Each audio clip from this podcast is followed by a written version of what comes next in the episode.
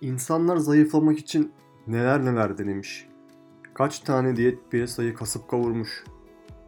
Ve gördüm ki bu yeni bir şey de değil. Yüzyıllardır dürüm böyle süre geliyor. Bazen birisi gelip bana diyet soruyor. Ya Caner bunu deneyeceğiz ne düşünüyorsun falan. Yani adını bile hiç duymamışım. İnsanlar ne çabuk haberdar oluyor, ne çabuk yayılıyor, ne çabuk popüler oluyor böyle şeyler. Çok ilginç de geliyor bana. Bir taraftan artık azar işitiri duruma da geldik. Kızıyorlar yani. Sürekli bir şeyler soruyorlar. Ben de genelde hep olumsuz konuşuyorum. Adım iş bilmeze çıktı dese yeridir. Yani ne deseler yok abi olmaz diyorum.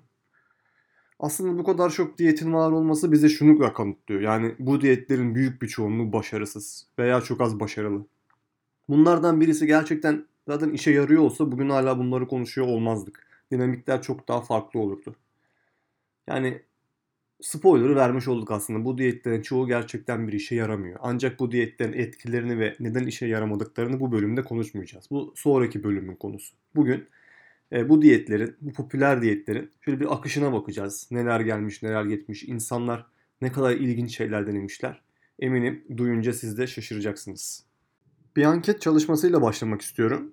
E, bu çalışma 63 e, ülkeden 30 binden fazla e, çevrim içi katılımcı üzerinde yapılmış bir anket.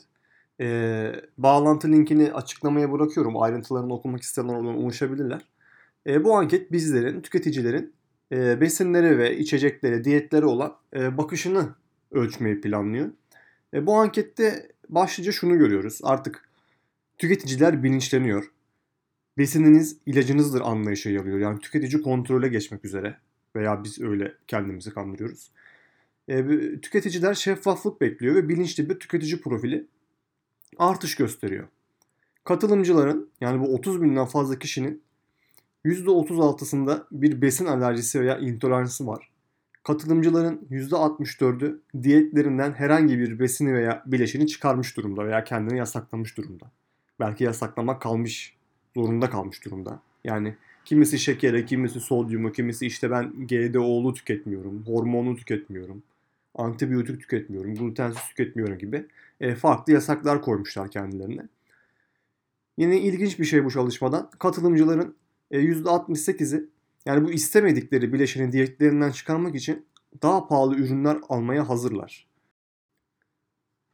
Ve en çok kaçınılan bileşenler e, yapay tatlandırıcılar, koruyucular, renklendiriciler, antibiyotikler, hormonlar, e, besin paketlemede kullanılan bisfenol A gibi kimyasallar, genetiği düzenlenmiş ürünler, yapay tatlandırıcılar, monosodyum glutamat, doymuş trans yağlar, sodyum, şeker şeklinde liste akıyor. Bununla beraber bana göre e, bu anketin en önemli bulgularından biri ki bu anketten bahsetmemi, bu anketten bahsetmeme neden olan en önemli bulgulardan biri 30 binden fazla kişinin %64'ünün bir şekilde bir diyeti takip ediyor olması ve diyetlerine bir düzenlemeye gidiyor olması. Yani neredeyse hepimizin diyete dair bir beklentisi var. Hepimiz farkında olmasak da, bir hastalığımız olmasa da veya bir şey olmasa da beslenmemizde bir düzenleme arıyoruz. Daha sağlıklı olana, daha kaliteli olana, daha iyi olana ulaşma çabasındayız. Bunu belki bilinçli yapıyoruz, belki bilinçsiz yapıyoruz. Diyetimizin yapısına dair bu beklentiler hayatımıza yeni girmiş olsa da aslında beslenmenin hayatımızı bir şekilde etkilediği çok eskilere dayanıyor. Yani çok eskiden ilk insanlar e, beslenmenin kutsal bir boyutu olduğunu düşünüyorlardı. Ya beslenmedeki düzenlemelerini, kendilerini aç bırakmalarını, oruç tutmaları çok uzun bir ömrü veya ölümsüzlüğe sahip olmak içindi genellikle beslenme Tanrı ile insanlar arasında bir duvar olarak görülüyordu. Yani örneğin en iyi bildiğimiz hikaye Adem ve Havva iyiyi ve kötüyü bilme ağacından yedikten sonra hayat ağacından yemelerini önlemek için Adem'den kovuldular. Yine Yunanlılardaki bu ambrozya yiyeceği bir nektar gibi bir yiyecek vardı. Bu tanrıların besini onun ölümsüzlüğünün kaynağı olarak görülen bir yiyecekti. Tanrılarla insanlar belki çiftleşebiliyorlardı o zamanlar ama e, insanlar tanrıların yiyeceğini yiyemezlerdi buna rağmen. Yani çünkü bu insanları tanrılaştırırdı. Bu sebeple yasaktı insanların tanrıların besin yemesi. Tabi zamanla e, daha farklı bir sağlık anlayışı insanların hayatına giriyor.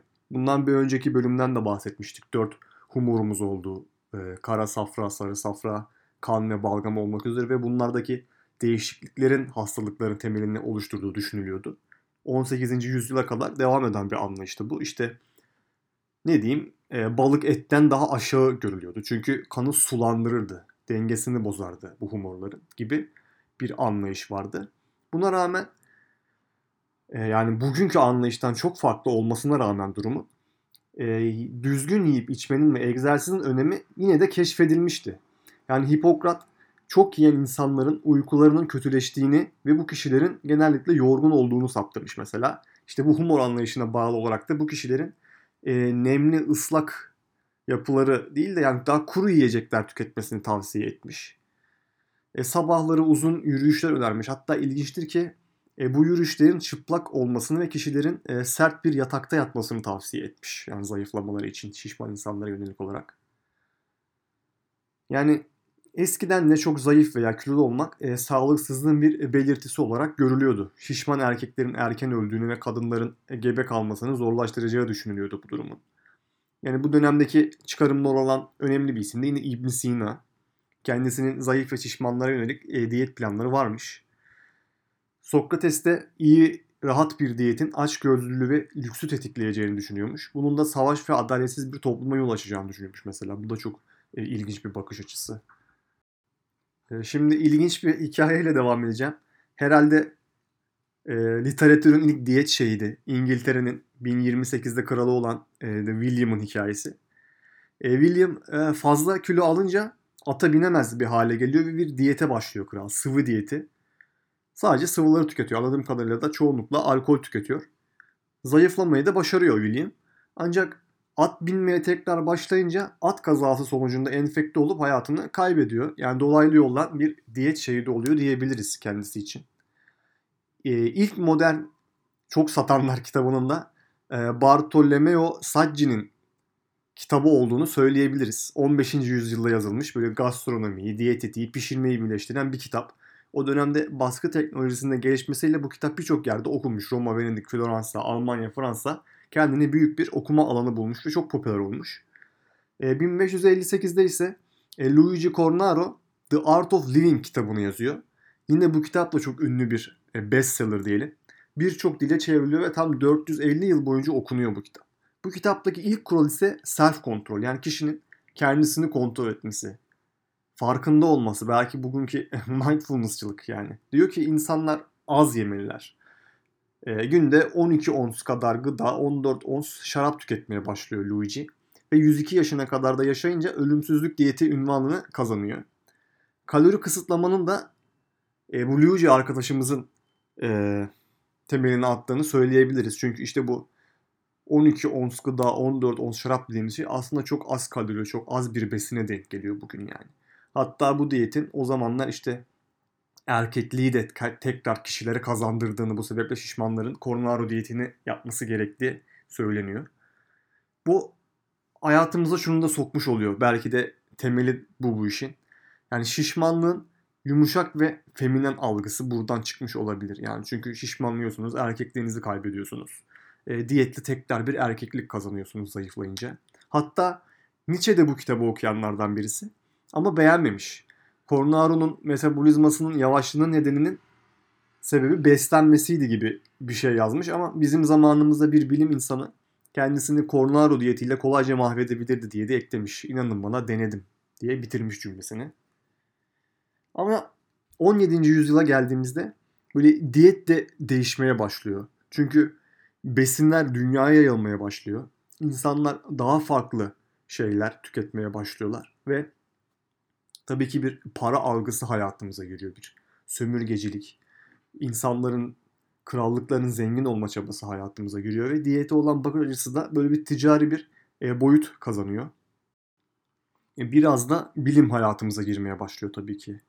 Yani mesela Royal Society doktor olan James Fraser e, kendisini iştahını baskılayacak besinleri araştırmaya başlıyor. Çünkü kıtlıklar yaygın görülüyor o dönemde farklı besinleri deniyor kendi üzerine ve mesela karamel tükettiğinde işte 66 saat kadar aç kalabildiğini bildirmiş o zamanlar.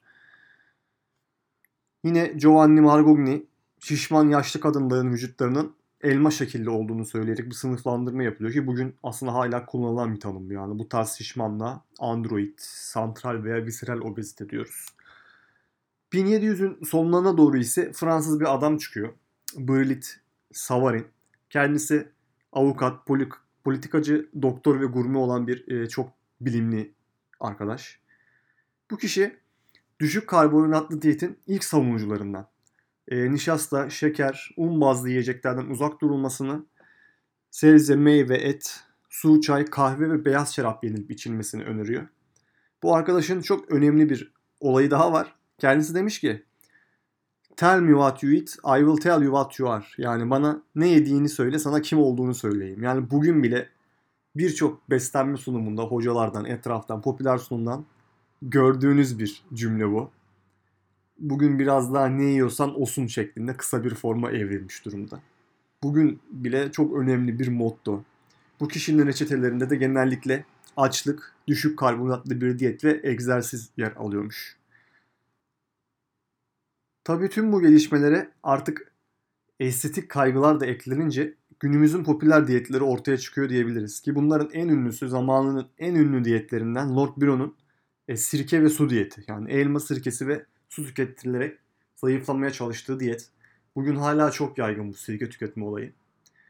1900'lerin başında popüler olduğu söylenen başka bir yöntem ise tenya diyetiydi.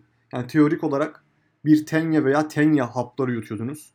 Solucan daha sonra midenizde yaşıyor, yemeğinizin bir kısmını tüketiyordu.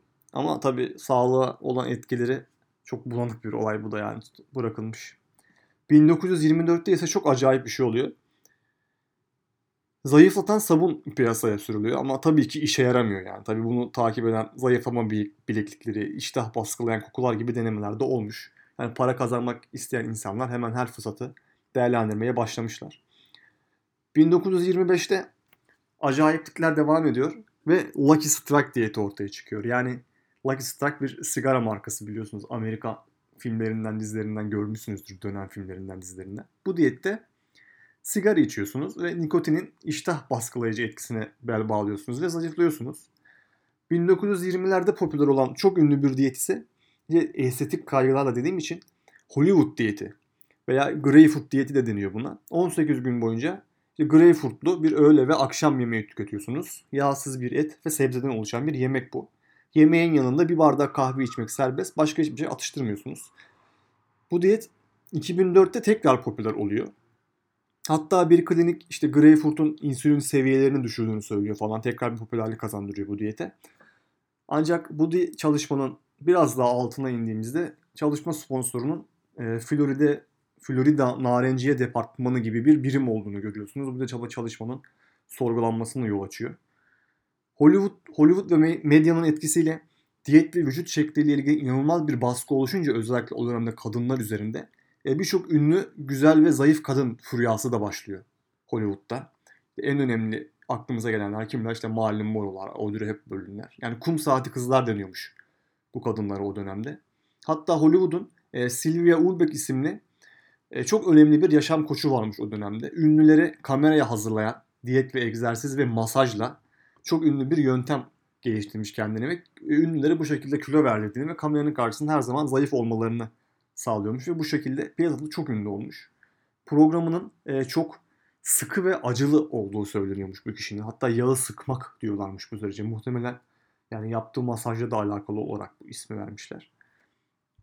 Tabi ünlülerden bahsetmişken biraz da ünlüler aracılığıyla ünlü olan diyetlerden devam edelim. Bunlardan birisi 1970'lerde moda olan uyuyan güzel diyeti. Yani bu ünlüler başımıza ne işler açmışlar yani. Yani Elvis Presley'nin diyeti bu. Sleeping Beauty diyeti. Hap, uyku hapı içerek uzun bir süre uyuyormuş ve böylece yemek yemiyormuş kendisi. Yine Jennifer Aniston örneğin yani Rachel, bizim Rachel baby food diyeti yapıyormuş. Günde bir iki öğününü bebeklerin tükettiği miktarlarda bebek ürünleri, püreler tüketerek geçiştiriyormuş ve bu şekilde zayıflıyormuş. Tabii ünlüler deyince aklımıza gelen diğer bir popüler yöntem zayıflama çayları, hapları. Yani insanlar zamanında dinitrofenol hapları kullanıyorlarmış. Yani kanserojen bir boya maddesi ve 2. Dünya Savaşı'nda patlayıcılarda da kullanılan bir madde. Bu maddeyle çalışan işçiler zaman içinde zehirlendikleri için yüksek dozda bir ölümcül ateş geliştikten sonra hayatlarını kaybettikleri görülüyormuş. Diyabetikler için çok düşük dozlarda tehlikeliymiş bu hap. Tat duyularını kaybettiriyormuş. Hatta bu hapı kullanıp kör olan kişiler bile varmış. Bir diğer hap ise amfetamin.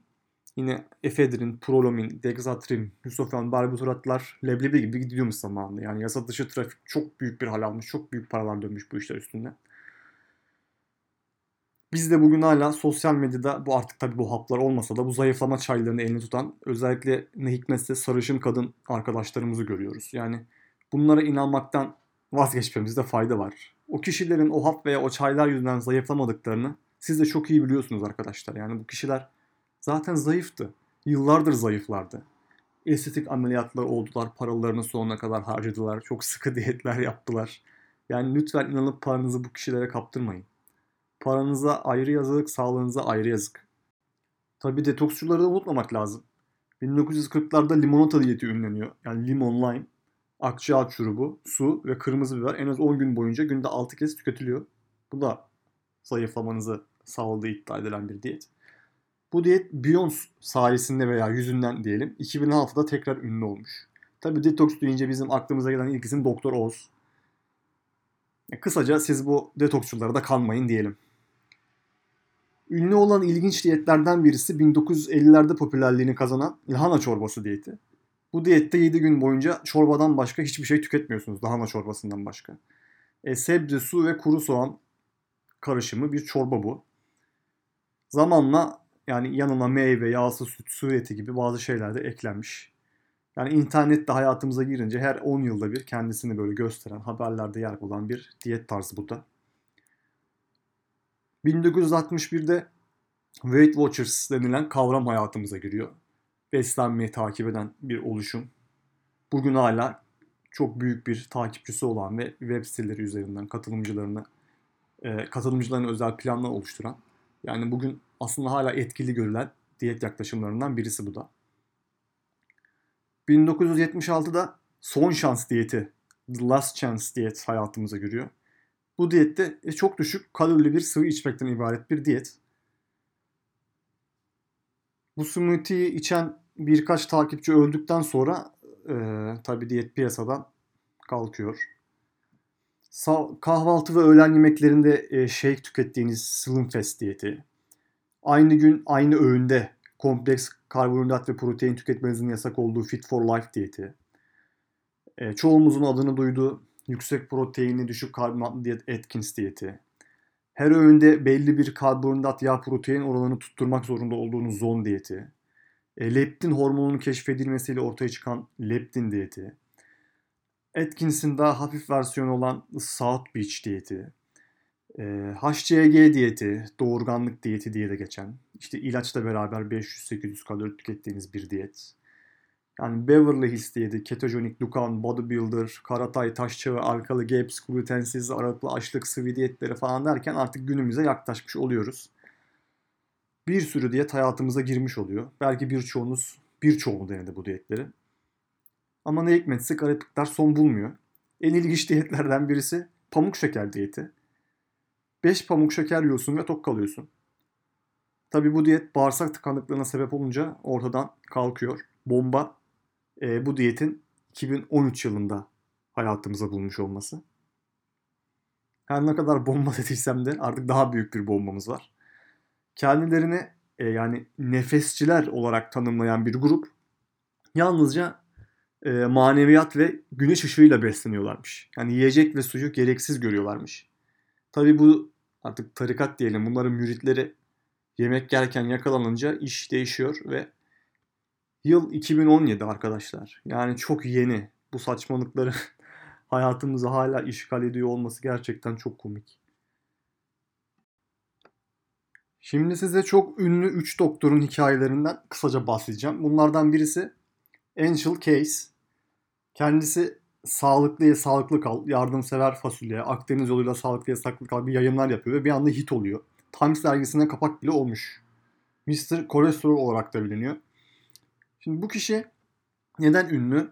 Çünkü çok ünlü bir çalışması var. 12 binden fazla kişiyle yaptığı araştırmada yağların kalp rahatsızlıklarıyla ilişkili olduğunu gösteriyor. Artmış kolesterolün artmış kalp krizi riskiyle ilişkili olduğunu saptıyor ve İşte bu saptamasından sonra düşük yağlı diyetlerin kalp krizi riskini, kalp hastalıkları riskini azaltmasına yönelik diyet anlayışının çok popüler olmasına sebep oluyor bu kişi. Neredeyse 101 yaşına kadar yaşamış ve 102. doğum gününden 2 ay önce ölmüş ve düşük yağlı diyet ve egzersiz işin sırrı mottosunu hayatımıza katmış. E, bu hocamızın çok ilginç bir hayat hikayesi var. Meraklısının okumasını tavsiye ediyorum. Birçok farklı şey denemiş hayatı boyunca. Diğer bir ismimiz Pierre Dukan yani Dukan diyetinin kurucusu. Bu Dukan hocamız 200'den fazla diyet denediğini söylüyor. Ancak grup desteğinden dolayı sadece Weight Watchers'ı bahsetmeye layık olduğunu belirtmiş. Hastalarına git istediğin gibi yağsız et ye, bol bol su iç ve 5 gün sonra beni görmeye gel diyormuş. Önce yüksek proteinli besinden seçim yapıyorsunuz. Böyle 22 besin arasında. 28. günde sebzelere başlıyorsunuz. İşte atak ve seyir dönemleri var kilo kaybını sürdürmek için. Böyle farklı bir diyet anlayışı var bu arkadaşın. Bir diğeri Atkins diyetinin kurucusu, bulucusu diyelim Robert Atkins. Yine kardiyolojist kendisi. Kendi yaptığı diyette bayağı bir kilo verince hastalarına da bu diyeti uygulamaya başlıyor. Bir süre Wok diyeti olarak da biliniyor diyetin adı. 1972'de Diyet Devrimi kitabı milyonlarca satmış. 1992'de yeni diyet devrimini çıkarıyor ki o da yeni bir çok satan kitap oluyor. Bu diyet de yine karbonhidrat sınırlı bir diyet. Yağ serbest bir diyet. Çünkü işte insülinin aç hissettirir mantığı hipotezi üzerinden yürüyen bir diyet. Tabi piyasada hala yani doktorluk, profesörlük ünvanlarının altına sanarak popülerliğin de kendilerine verdiği cesaretle insanları yanlış yönlendiren birçok farklı kişi var. Ancak bu arkadaşlar yani bir 60-70 yıldır popülerliklerini korudukları için ya bu üçlünün hikayesinin bahsetmemizin faydalı olacağını düşündüm. Ya peki bu kadar çok doktor var, bu kadar çok diyet var, bu kadar çok diyetisyen var. Yani biz işin doğrusunu nasıl bulacağız derseniz şimdi size çok kısa bir sahte diyetleri tanıma kılavuzu oluşturuyorum. Şimdi bir, hızlı kilo kaybını hiçbir çaba göstermeden size vaat ediyorsa. 2. Egzersiz yapmanıza ihtiyaç duymuyorlarsa. 3. Diyetinizde sıkı bir kısıtlama yapıyorlarsa. 4. Yağ yakan mucize besinler vardır gibi ithamlarda bulunuyorlarsa. 5. Doğru düzgün bir araştırma size sunamıyorlarsa. 6. Hiçbir zararı yoktur bizim diyetimizin diye çok iddialı konuşuyorlarsa. Ve 7. Ki benim en sevdiğim ayırt edici özellik size sadece umut satmak üzerine bir anlayışları varsa yani işte bu sahte diyettir kardeşim. Yani bu diyeti yapmayın uzak durun. Günü kurtarırsınız sadece hiçbir işinize de yaramaz. Aslında bu tarz anlayışa yani sahte bilim dili pseudo science da deniyor. Yani insanları kasıtlı olarak yanıltan, muğlak güncellemeler yapan, anekdotlarla insanları etkileyen ve yanlışlanabilirlikten yoksun bir dil. Yani öyle bir konuşuyor ki bunu yanlışlamak çok zor. Çünkü hep muğlak bir dil. Yani yanlışlamaya çalışsanız siz kötü oluyorsunuz. Böyle bir cemaatleşme, tarikatlaşma oluyor. Yani bunun en güzel örneği mesela Canan Karatay. Yani bir olumsuz bir şey söyleyen Canan Karatay hakkında hemen Twitter'dan, Facebook'tan üstünüze çullanıyor adamlar. Yorum, yorum, yorum, yorum. Yani gerçekten diyetin kendisinden çok bir kişiye tapınma durumu var. Yani bu sahte bilimi gerçek bilimsel iddialardan ayırt edecek eğitim ve deneyim de herkeste olmaz yani. Çok zor bir şey bu iyi bir çalışmayı anlamak, iyi bir diyeti anlamak, nasıl yürütüldüğünü hazzetmek çalışmanın çok da kolay bir iş değil. Yani sözde bilimin ve pseudoscience'ın özellikleri genellikle pazarlama ve promosyon malzemelerinde yaygın olarak kullanılan bileşenler. Yani akılcı olmaktansa içgüdüsel mekanizmaları uyarırlar bu kişiler. Yani sizi böyle bir anda bir gazlayarak, motivasyon tutarak harekete geçirirler ve duygularınız aracılığıyla sizi bir anda müritleri yaparlar. Yani hatta bu pazarlamacılarla politikacıların aynı taktikleri kullandığı bildirilmiş bir çalışmada yani. Dediğim gibi en önemli sorunlardan birisi bunlarla ilgili bunların yanlışlanabilir olmaması. Yani bilimsel araştırmanın temel testlerinden, hipotezlerinden birine meydan okuyor bunlar. Yani yanlışlayamadığınız için yani insanlara da bir şey diyemiyorsunuz yani. Buna post-truth çağın getirdiği bir etki de diyebiliriz. Yani bir hakikatsizlik var ortada. Hakikat kıymet görmüyor. İnsanlar kendi anlayışına uygun olan bir mürit etrafında ne işine geliyorlarsa onu doğru olarak kabul edip bunun savunuculuğunu yapıyorlar. Yani Yaşadığımız dönem bunlara çok müsait bir hale geldi. Yani akılcı olan enayi konumuna düştü. Bu beni çok üzen bir şey ama neyse biz yani diyetin dışına çıkmayalım arkadaşlar dediğim gibi. Birisi size umut satıyorsa çok zararsız ve etkili olduğunu iddia ediyorsa ve sizin duygularınızı bu kabartma, gazlama üstüne çalışıyorsa onlardan uzak durun. Yani işte diyetlerden çok bu diyetlerin kurucuları ya işte ünlüler diyelim veya işte bazı profesörler, kişiler ünlü olunca bir tarikatlaşma süreci başlıyor. Yani yurt dışında böyle bir food cults, bir besin, beslenme, diyet tarikatı diye bir kavram da var. Yani insanların bir diyet anlayışları, hayatlarının felsefesi haline getirerek bir kurucu liderin etrafında örgütlendiği bir oluşum. Yani bu tarz oluşumlar rasyonel, bilimsel yaklaşımımız acı çeken, umutsuz insanların ihtiyaçlarını karşılamadığı için de şarlatanlar ve tarikatçılar bu ihtiyaçları da bu muğlak dilde ele aldıkları için çok popülerler. E, bu beslenme tarikatları bazı endişeler üzerine temel buluyor kendisine. Yani işte ne bileyim kişiler devlet kurumlarına, hastanelere, doktorlara, bilime çok güvenmiyorlar. Yani bilimsel toplulukta bir bütünlük kaybı var. İşte bir açgözlülük var. Endüstriyel komplolar, ekonomik güvensizlik, siyasi iktidarın da etkileriyle böyle insanlar çok meyilli hale geliyorlar böyle inanışlara yönelmeye. Ancak bu tarikatların bazı ortak özellikleri var. E, kişinin kimliğinin bir düzenleyicisi olurlar. Bir grup doğması veya ideolojisi etrafında hareket ederler. Karizmatik bir liderleri olur genelde. Bu kişiler bir gurunun savunucusudur. İşte özel ritüelleri, kuralları, uygulamaları vardır. Yani bir bir bütünün parçalarıdır bunlar. Birbirleriyle destek olurlar. Her şeye bir cevapları vardır. Bize bilmemiz gereken her şeyin cevabını verirler. Hiçbir şey bir sorun değildir onlar için. Ve genellikle bu tarz yaklaşımlar şu alanlara odaklanmış bugün. İşte vejeteryanlık, açlık, detoks, temiz beslenme, işlenmemiş besinler, organik üretim, işte yani sıkma, juicing, meyve suyu gibi yaklaşımlar var. Yani bunlardan birisi mesela paleo diyet. Yine bahsetmiştik kısaca. Yani diyetin ötesinde bir felsefeye dönüşmüş, bir tarikata dönüşmüş bugün. Yani neyi tüketmememiz gerektiğinden çok neyi reddetmemiz gerektiğine odaklanıyor. İşte bir mürde diyor ki biz başlangıçta mükemmel bir hayat sürüyorduk. Biz mükemmeldik. Çevremize en iyi şekilde adapte olmuştuk. Daha sonra günahı tattık. Tahılı toplamak yerine dikmeye başladık. Zehirlendik ve yozlaştık gibi yaklaşımları benimsiyorlar. İşte bazı diyetçiler yapay ışıktan kaçınıyorlar. Çiğ sığır eti yiyorlar. Ayakkabı giymekten vazgeçiyorlar. Yani çok eşli cinsel ilişkilere giriyorlar. Çünkü ilkel olmaları gerekiyor. Onlar için modernlik günah, yasak onlar için. Aslında diyetin ötesinde bir tarikat anlayışı var yani. Bu paleocuların bazılarında diyelim. Hepsinde değil tabii ki. Yani fruteryenlik yani meyve tüketmek de yine böyle çok popüler olmuş, yaygın hale gelmiş bir şey. Yani hayvansal ürünleri yasaklıyorlar. Pişmiş besinlerden de kaçınıyorlar. Pişirmenin çünkü sağlıklı enzimleri, vitaminleri ve mineralleri yok ettiğine inanıyorlar. Ve pişirmenin bazı zehirli besinler oluşturduğunu düşünüyorlar. Çeşitli formları var bunun. Mesela birisi günde 30 muz yiyen bir topluluğun kurucusu olan Diana Radcliffe. Yani banana girl olarak da tanınıyormuş ortamlarda. Yani %80 karbonhidrat, %10 protein, %10 yağ tükettirilen bir diyet. Karbonhidrat kaynağı da başlıca meyveler. Günde 30 muzun ihtiyaçlarını karşılayacaklarını düşünüyorlarmış.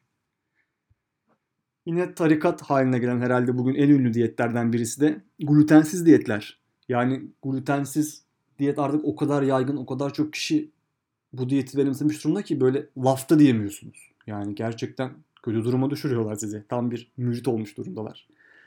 Yani hatta şöyle bir şey rastladım internette bir sanatçı Arthur Coulet bir glutensiz müzesi kurmuş. Yani mesela ünlü sanat eserlerinin, resimlerin glutensiz versiyonlarını çiziyormuş. Yani Vermeer'in bu Milk Make tablosu var ya çok ünlü böyle bir sepetin içinde yiyecekler falan var. Mesela o sepeti boş çizmiş çünkü sepetteki her şey glutenli, gluten içeriyor. Veya ünlü tenisçi Novak Djokovic'i hepimiz biliyoruz yani. Mesela Djokovic 2010'dan önce çok parlak bir kariyere sahip değilmiş. Ve e, Djokovic'in doktoru, Sırp doktoru Ivan e, Cetojevic kendisine glutensiz diyet uygulamasını tavsiye etmiş. Ama tabi bu doktor Djokovic'in glutenin duyarlı olduğunu inanıyormuş. Sebebi buymuş yani. glutensiz diyet uygulamaya başladıktan sonra Djokovic bir dünya starı haline gelince e, glutensiz diyet de aslında çok popüler bir hale gelmiş. Yani bu başarının sebebi glutensiz diyete bağlanmış durumda. Bu da glutensiz diyete olan ilgiyi önemli ölçüde arttıran bir olgu yani. Müritlerin bir anekdotu, bir savunucu hikayesi bu. Djokovic'in hikayesi. Her ne kadar bugün birçoğumuz popüler diyet kitapları okumuş olsak da, bazı vloggerları, bloggerları takip ediyor olsak da, sağlıklı yemek tariflerini uygulamaya çalışıyor olsak da öte taraftan yükselen diğer bir anlayış olduğunu görüyorum. O da şu. Yani diyet yapma. Olumsuz anlamda yani diyet yapma, diyet kötüdür. Kendini sınırlama. İşte ben diyet yapmıyorum, sağlıklı besleniyorum, daha farklı bir şey keşfettim gibi bir anlayış yükselmekte. Yani günümüzde mesela birçok kişi artık diyetlerin halkı dolandırdığını düşünüyormuş. Yani bu kadar seçeneği ve ürünü pazarlamayı düşününce çok haksız olduklarını da söyleyemem. Tabii ünlülerin de bu diyet yapma, kötü diyet kötüdür algısını şekillendirmede çok büyük bir payları var. Yani mesela milyonlarca insanı etkileyen kişilerden birisi Khloe Kardashian 2015'te kitabında şöyle bir şey söylemiş. Yemek hakkında söylemek istediğim son bir şey varsa o da şudur. Diyet yapma. I mean yani demek istediğim orada ölmek kelimesi var. Hani die var ya diyetin içinde. İşte bunun yerine akıllı yaşam tarzı değişiklikleri yapın. Meşap, e, karnabaharlı meşap yapın. Kokonun lahana salatasını tüketin. Demlenmiş sulu tariflerini yapın gibi. Veya işte 2016'da bir kadın dergisinde yine diyet ölümdür tarzında bir ilanın, beyanın yapılması.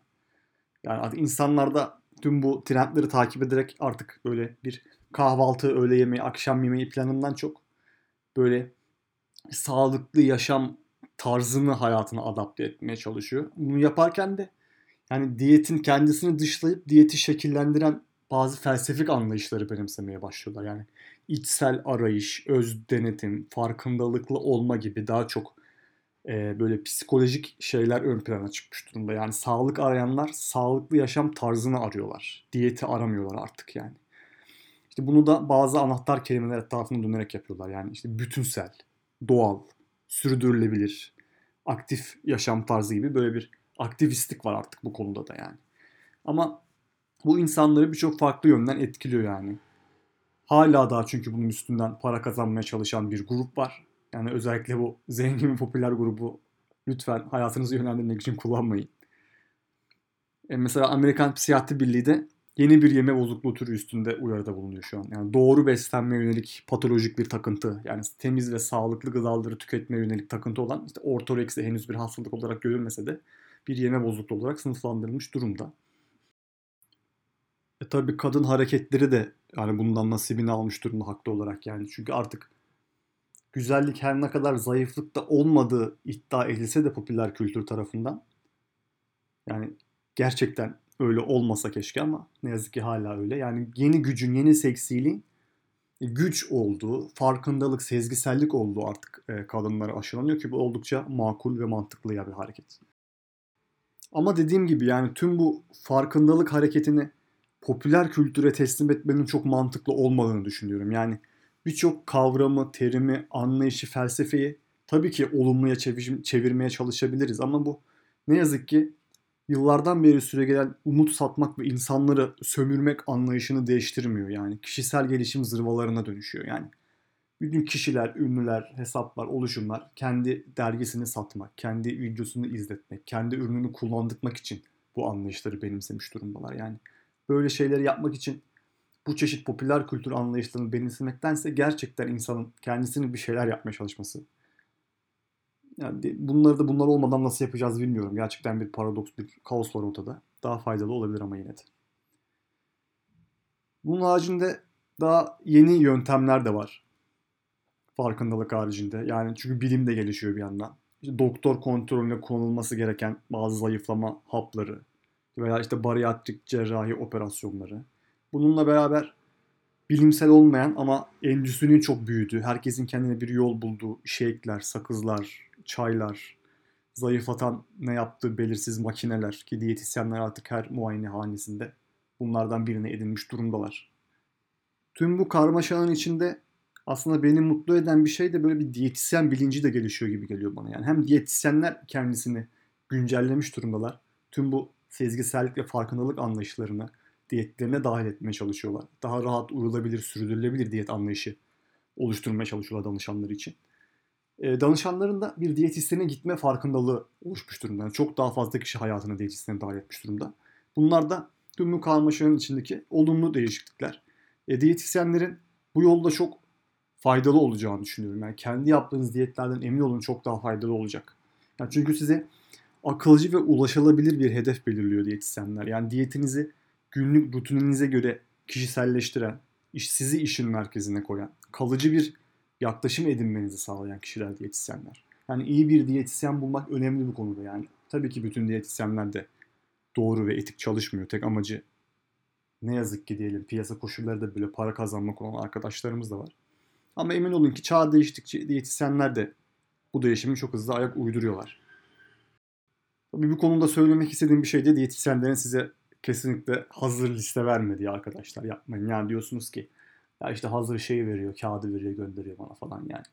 Zaten ne yemeyi düşünüyorsunuz onu da anlamıyorum. Aynı besinlerden farklı bir form oluşturmak durumundayız. E bunu da sizin hayatınıza özgü olacak şekilde yapıyoruz. Ha bir diyetisyen yani size hazır liste verdiğine inanıyorsanız öyle olduğunu düşünüyorsanız zaten o diyetisyenden uzak durun. Maharet kağıtta olsaydı internet zaten diyet dolu yani.